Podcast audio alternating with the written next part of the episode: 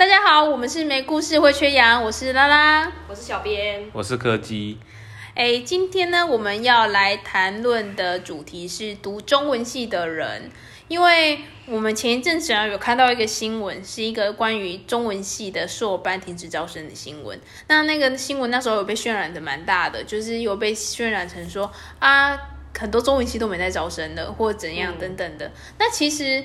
呃，事实上好像有点有。点不符合，但也不能说完全不符合，因为确实有一些科系的招生名额开始减少，再加上就是很多是硕士班的，可能夜间部停止招生，不完全是真的全部都完全没招生。那刚好呢，我们三位其实都是中文系的学生，所以就想说来聊聊中文系的故事，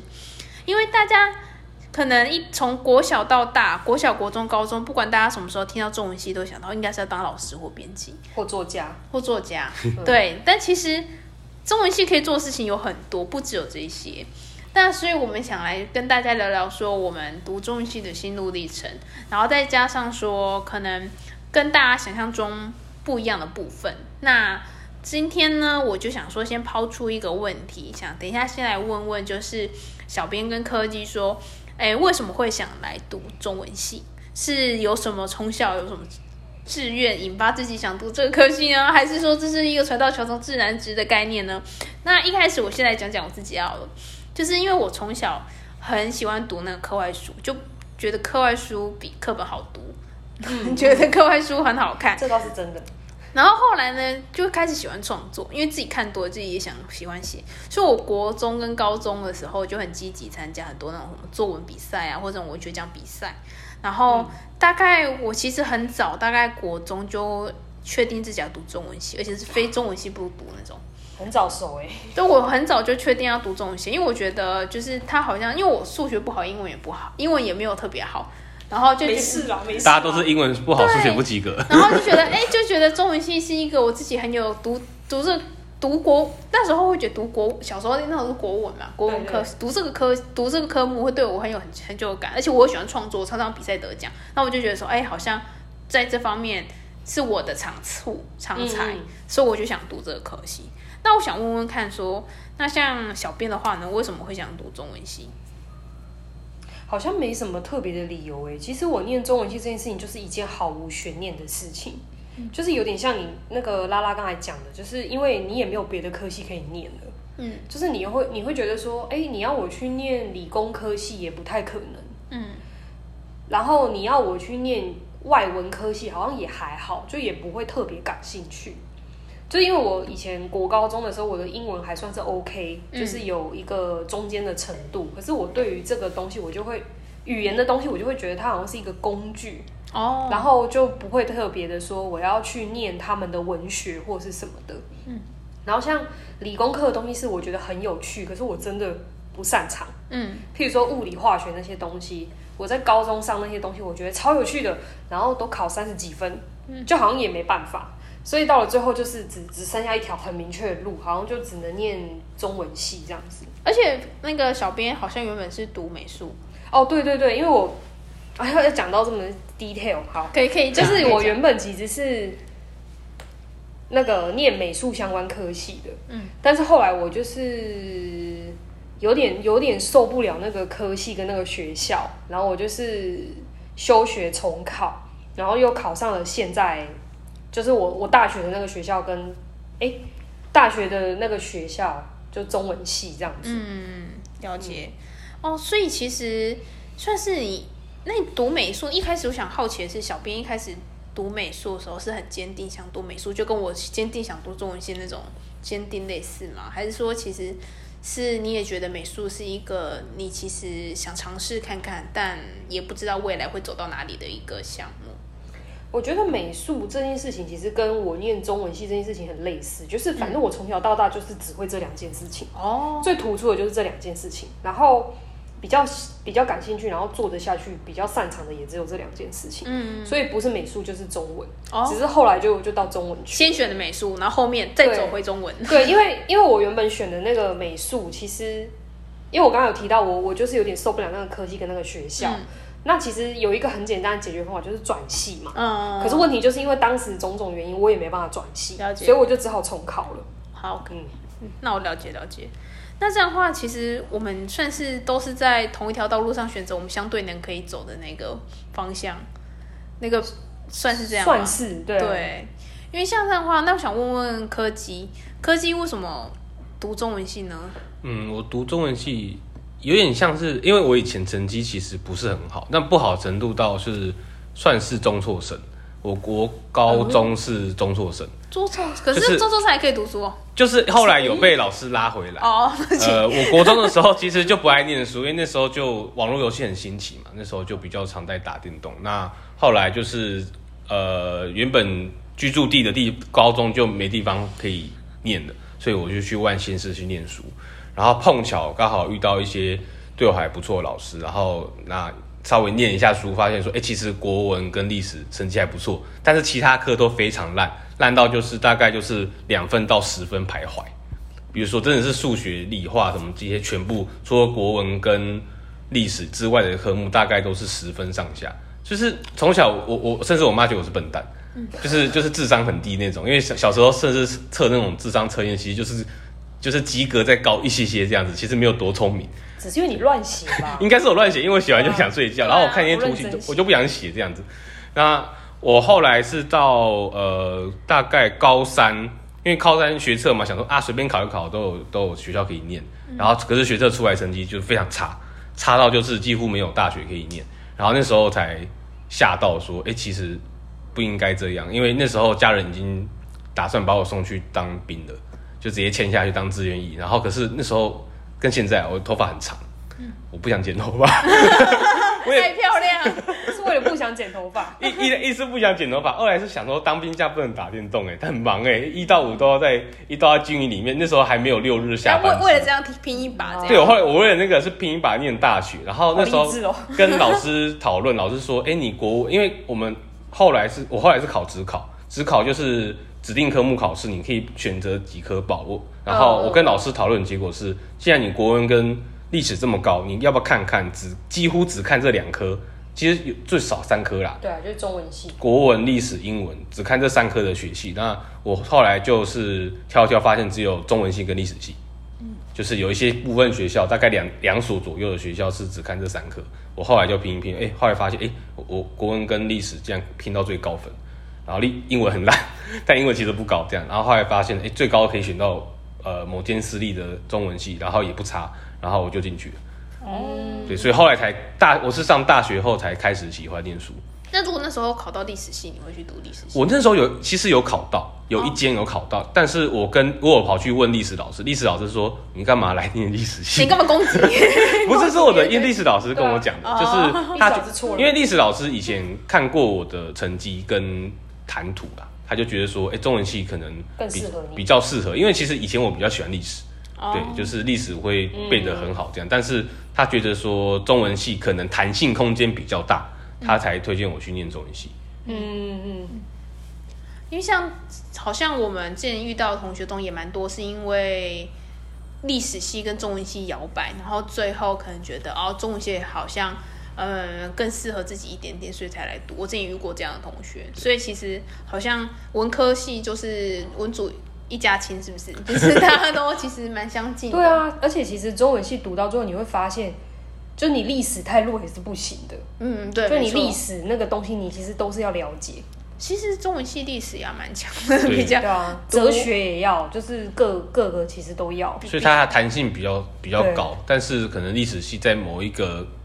朝代或是某个定科上面，他可能要稍微专注一点。那不像中文系，他可能呃各方面都有一些时候，基本上你论述能力就好。嗯了解了。那这样子，其实接下来我们想聊聊聊完大家的为什么会想读中文系的原因之后，我们想聊聊说大家实际进入中文系之后在干嘛。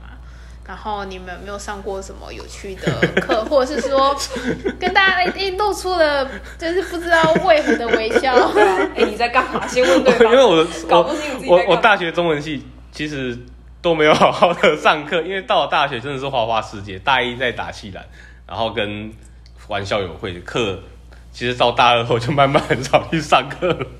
因为其实中文系啊，我先开个头好了。因为其实，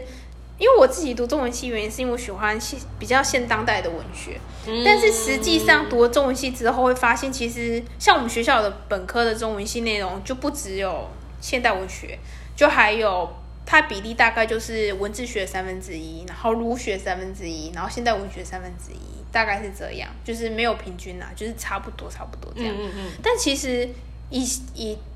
呃台湾的中文系来说，我们学校算现代文学相对多的科系，但其实比例还是很低。所以等于是说我上大学之后，我读了很多我以前没有想要、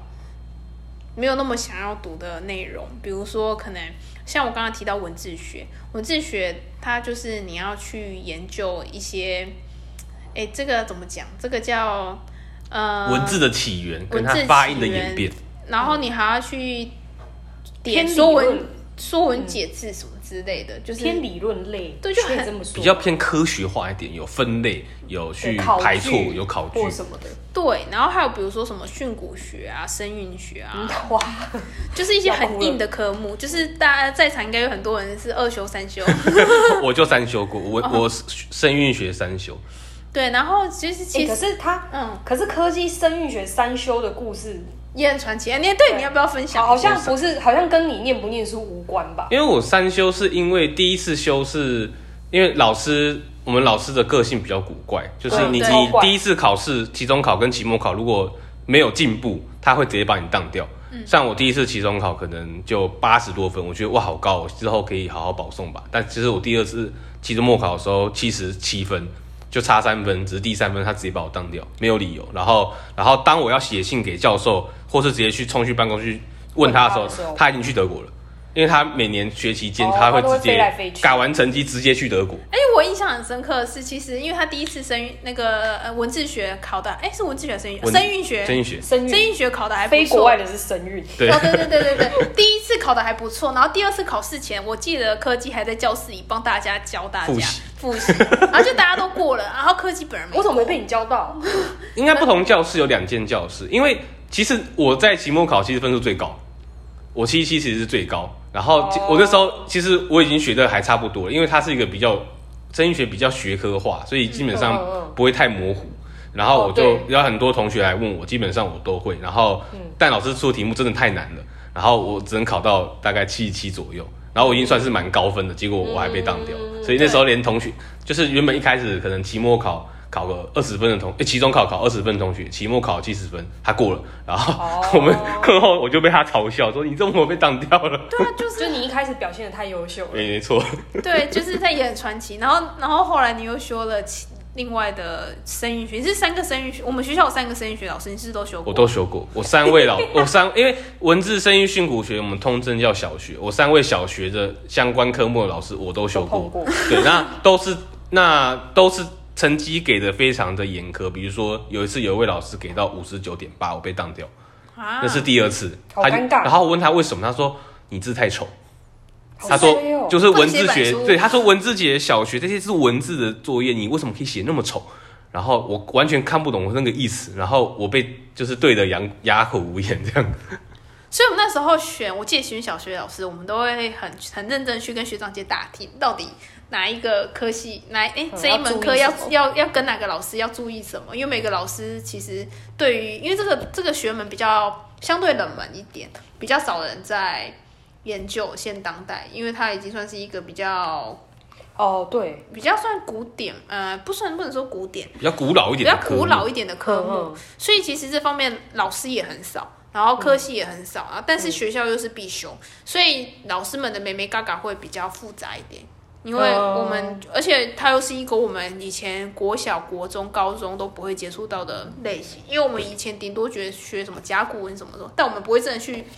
研研究这个是什么意思？这个字怎么来的，对，它怎么念，它的读音怎么转，什么之类的。对，然后所以我觉得像是这个这个科系这个科目，小学这个科目就蛮特别，然后再加上我们学校蛮特别，是我们学校有那种儒学，就是哦，儒家儒家，我们大一哎我们会不会大家一听就知道我们是什么学校。哎，没有，我们那也要其实读我们学校的全台湾大概有两三间儒学为主的学校，我们是其中一间我。们我们学校的儒家儒学这块是蛮厉害的，对对，就是上港有名声。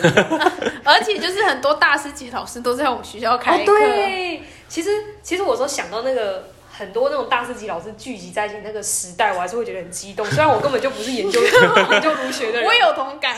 就会觉得 哇，好酷哦！他们出场的时候气势就是不太一样。有金光他们的聚会就像是一个仙人聚会，对，有点有点像是仙气飘飘。对就，要要怎么形容啊？就是因为儒学它毕毕竟，因为我们在上儒学的时候，基本其实基本上第一堂课上的是中国思想史，哦，对，是。但是它思想史跟哦思想史呃西方的哲学又不太一样，但是会相冲，会会相互应到。相通。对，基本上就拿西方哲学跟呃儒家中国式汉文化的治理之法去做比较对应，大概是这样啦。因为然后，但是有时候不免会有点比较呃形而上学的，形上学比较比较浮的形容，所以我们一般俗人根本有时候听老师说话说了两节课，我们根本就听不懂。我们甚至到毕业了，有时候还是回想起来，如果就是回想起来老师讲的话，我们还是。不知道他在说什么，就是如果没有真的好好去钻研他的东西，真的是很容易就会忘记他在干嘛。其实就蛮哲学的啦，就是对变是东方哲学。东方哲东方式的哲学。就我们不是哲学系，但我们会学到哲学的一部分。嗯嗯嗯，对，然后所以我觉得那个部分也是蛮特别的，而且加上我们的，我、这样讲会太详细，就是我们学校，没关系，有人猜到就猜到。说不定我们是同学。我，们学校的其中一个副校长，当到副校长了，还是还是我们系上的那个那个哲学系明星老师对对对对，他是怎么？我不知道他们在说什么。你不来上课，对不对？困惑。对，然后我呃我就非常期待他就是开课，但他一直都没有开课，就是他因为他去当副校长，他太高那个位高权重，很他他现在有开课啊，你们可以来帮。他现在应该有开课，对对我们甚至还有其他儒学老师会很，比如说有位儒学老师，他专门教呃孔子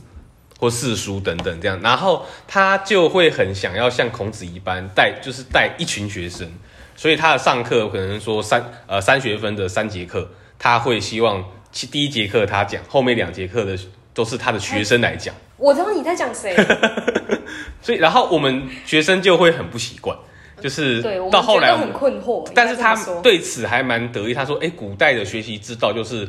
就是大家都是师兄师师妹，大家来学习。对，就是老师传给下面的人，下面的人再带下面的人。对，但是想上课的人是想上那个大师的风采，所以就会就是有一个很奇怪的那个矛盾点出现。，大家大家的追求不太一样。所以我后来觉得中文系其实有时候在教教育上面或是思想上面，其实有时候学生跟老师的落差有点差距，嗯会不小心拉开一点差距，让我们彼此都很模模糊糊，最最后只能相敬如宾，然后大家四年后拜拜这样子。那我们的教授不得不说都是蛮仙风道骨，都是年纪蛮长的，就是都是五六十岁以上的教授，对居多。尤其是思想这一块的比较多老师，，他因为他们现代文学的就会在年轻一稍微点。年轻对，接下来我们提到现代文学，就是我们现代文学，我们其实会教现代文学，会有文学概论，然后还有一些现代文学选选修选修，嗯然后也有一些什么台湾文学史，然后我们学校也有台，台湾文学史，有有有有是那个我我们真的是同校吗？我们真的同校吗？那我们的老师是那个文学现代巨擘，可以对，就是文学理论的巨擘，就是有时候呃很多课堂很多其他他校的现代文学课本可能都是他编的。对，然后就是呃，像是台湾文学、现代文学，还有现代文学、现代文学的那个概论也有，就是不止选读，也有概论，然后通俗文学的选读，所以其实还蛮多样化的。然后接下来还可以，我们还还有一些，比如说，其实除了刚刚讲那些比较大家听起来有点拗口，都是一些什么现代文学可能概论之类的，我们其实有一些比较应用型的，比如说我们也有一些嗯。出版出版的课，哦编采学编采学，然后也有新闻的选读，新闻中文采访的选读，你知道那些课我以前是完全不会选，对，然后那些比较是应用类型的，然后还有比如说，呃，我有去上过那个，我去旁听过儿童文学，嗯，然后还有一些比如说再远一点的有戏剧跟电影、电影，还有表演艺术。哦，对，其实都有。然后像我自己，我自己还有修另外一个学程是那个文创学程，就是文化创意产业嗯学程。嗯然后这个学程里面，它就会有分，它有分我们学校，呃，这样讲会太细，就是大家都知道什么学校了 来，现在欢迎欢迎大家来读。那现在很多学校会很多文啊。对啊，创现在很多学校都啊越来越多尤其是大三、大四后，就是本科的比较硬的科目过去之后，系上会比较鼓励很多学生去多修这些东西，因为对将为了将来就业。探索自己想要什么因？为这个学程就不只有中文系的人会修啦，就是其实我们学校可能文学院或是其他非文学院传播学院都会都会来修。嗯嗯嗯然后这个学这个学程呢，它就有分类型嘛。那我其中我提一个，我觉得上还蛮有趣的，而且它跟我觉得跟中文系有关联，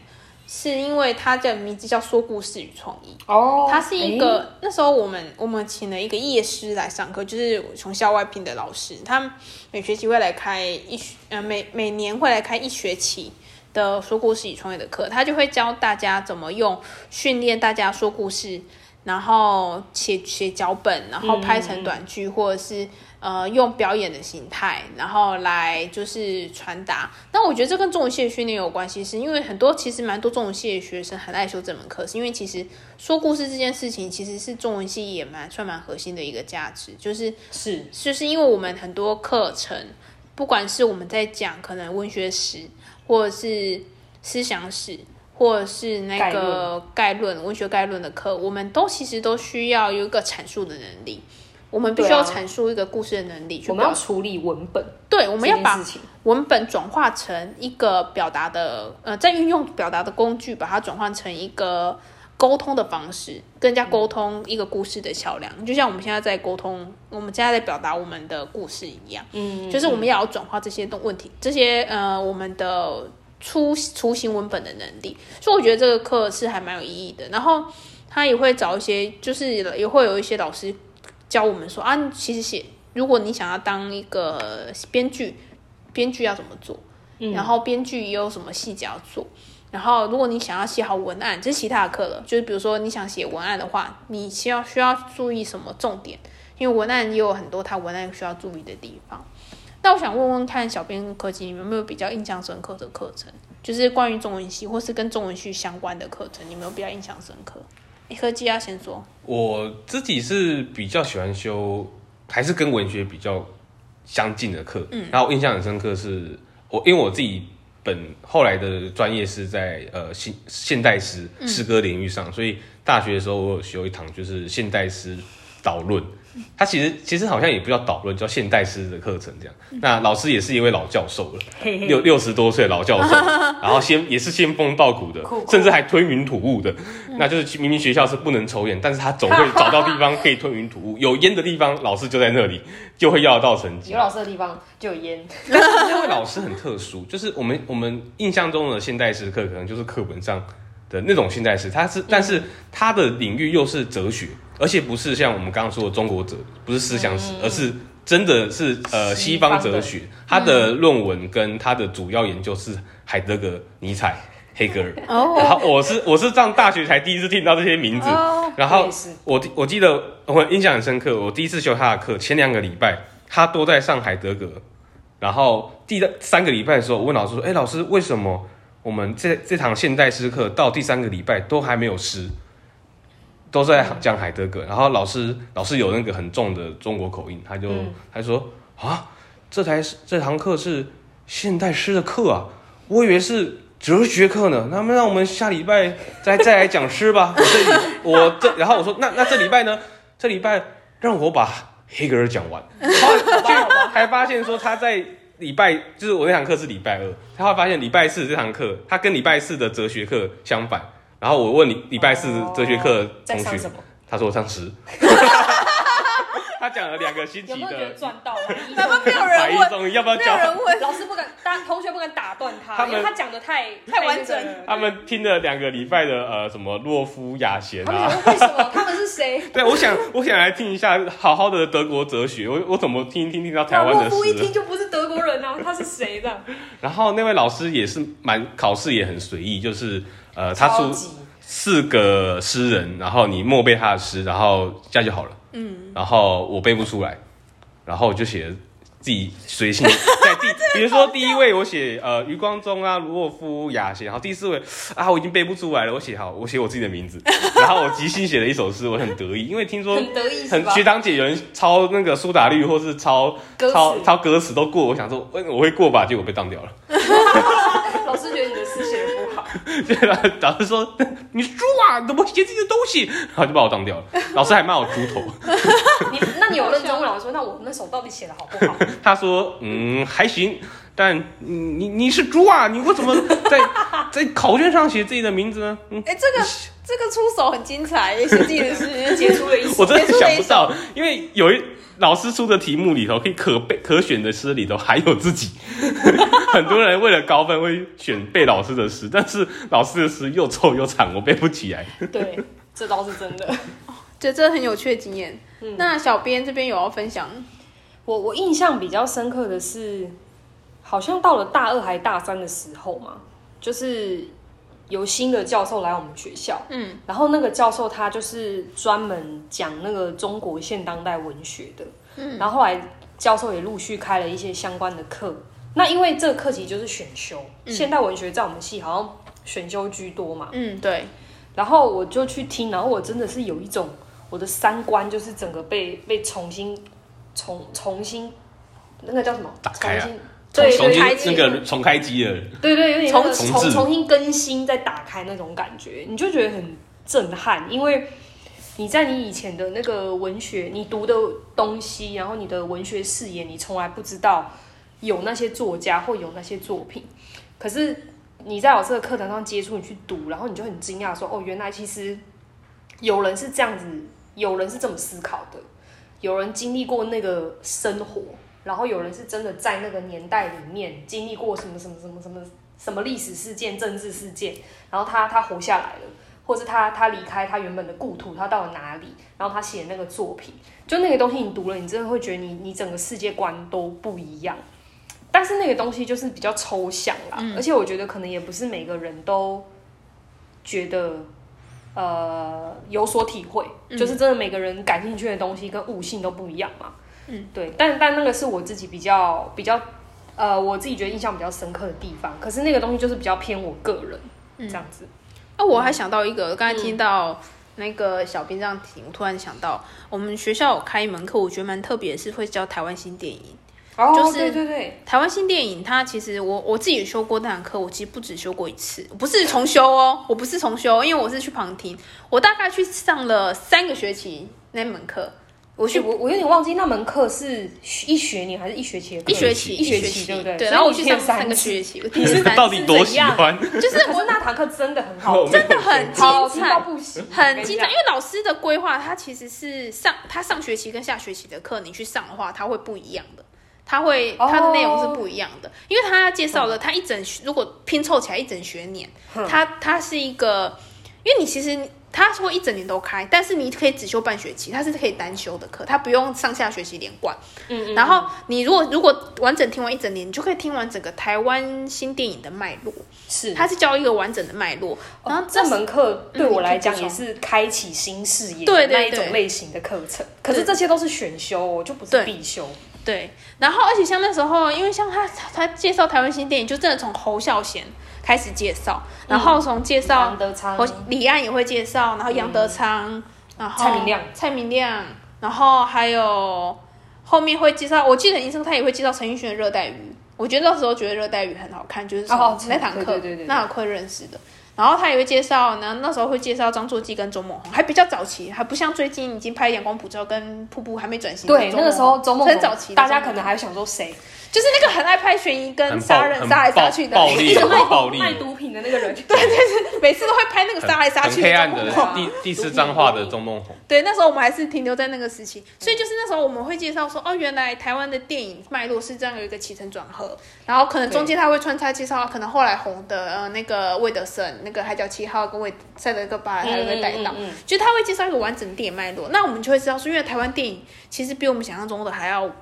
宏伟，就是我觉得用宏伟来形容，因为我们其实一开始没接受国片，可能就觉得哦，国片好像都不卖感觉啦。那时候因为我们、我们读书的时期我们读书的时期还没有像这几年国片卖那么好。我们读书的时候，就是最红的就是《海角七号》，号。然后《赛德克巴莱》之类的，然后那时候什么中破塞那那几年，对对，对就只有破亿的所谓的破亿国片。嗯。然后，可是我们上完那门课，就真的像打开一个新世界一样，觉得说，哦，原来其实，嗯、我们的，而且这些东西很多还有跟文本是文本改编的、哦，像我们现代文学课，我们也有上，就是那个那个儿子大玩偶，那个黄春明的儿子大玩偶，他有被改编成电嗯电影、短电影，就是那时候是今年的那个侯孝贤改编的。今年的金金马影金马就是也有致敬他。的对的，他的开头片也是。对对对，今年就今今年的金马那个金马奖颁奖典礼那个主持人林柏宏开场，他做了一个就是那种三明治的那个看板看板的的，那其实就是致敬儿时大玩偶的嗯角色。对，然后那个对啊，他们你看像我们的文本就跟电影是有关联，那个年代很多都是。然后像是甚至是呃，我们其实也会上，我之前有上另外一门课。也是也是跟电影有关联，就是它是通俗文学，然后但是它它通俗文学它什么都带到，它就有上到设计，色戒也是张爱玲的小说改编，李安改编成电影的，嗯嗯所以就是其实文学的文本可以应用在很多地方，然后而且新电影这块是帮我们开启一个观看这个领域的大门。对，所以我觉得很震撼。对，我觉得因为我不知道其他学校会不会开这类型的课，但我觉得我们学校开这个课很酷，我觉得这是一个呃一个很现代文学互文跟电影互文的一门课程。是，对，哎，对，其实我们除了我们上课的内容，其实我自己觉得啦，因为我们刚刚提到很多课程，但这些课程蛮多都是还蛮硬的课程。那我们、我们我自己其实更多的养分都是来自于课外活动，因为我们其实课我们学校因为是一个校风蛮自由的学校，是所以我们蛮多课外活动可以社团活动。社团活动就是可以让我们去接触现代文学，所以我们接触现代文学比较多的地方都是反而都不在上课，都是在课外。那这部分呢，我们想来就是留给我们的下一集再来跟大家聊聊这个方向，因为我想说我们我们尝试看看分成上下两集的方式跟大家聊聊这个主题。而且这个主题真的太多东西可以对，这个主题可以太多东西可以讲，我们刚刚不自觉就对，讲。中文系的课外活动，对，我们下一集的开场就会来聊聊大家好奇中文系课外活动，像是我们我们我举个几个引头给大家听听看，就像是大学诗社啊，或是一些校外的读书会、读诗会，或是参加一些营队啊等等的，这些都是可能我们会去接触到的。那具体有什么呢？我们下一集就会知道了。那今天谢谢大家的收听，呃，我是拉拉，我们下次见，拜拜拜拜拜拜。